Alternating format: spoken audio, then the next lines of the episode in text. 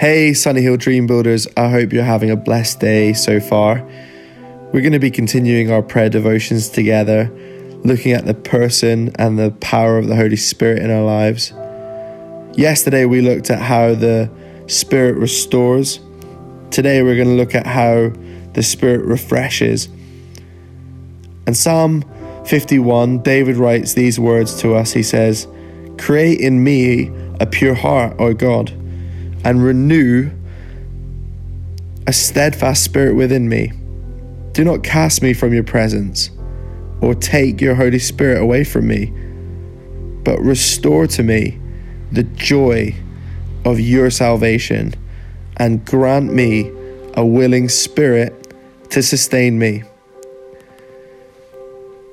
I want you to reflect for a moment on a memory when you were younger or when you um, maybe just in your early years experienced fullness of joy?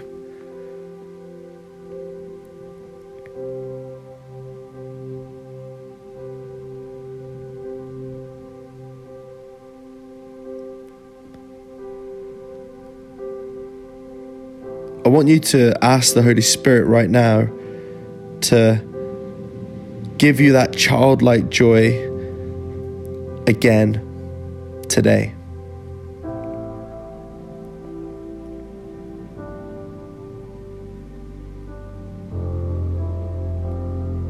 Romans 14, verse 17 says these words For the kingdom of God is not a matter of what we eat or what we drink, but of living a life of goodness and peace and joy in the Holy Spirit.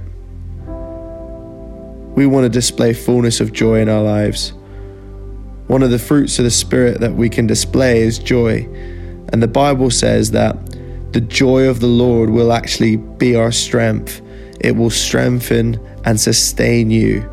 Sometimes people can view Christianity as boring or dull or maybe even joyless, but we want to be, as dream builders, we want to be joyful. We want to bring life into a room. We want to bring laughter into the room. We want to be people that make others laugh because of the joy that we have in our hearts. So I want you just to pray this prayer after me. Holy Spirit, refresh me again. Fill me with your joy. Holy Spirit, I want to be a carrier of your joy. Help me dis- to display fullness of joy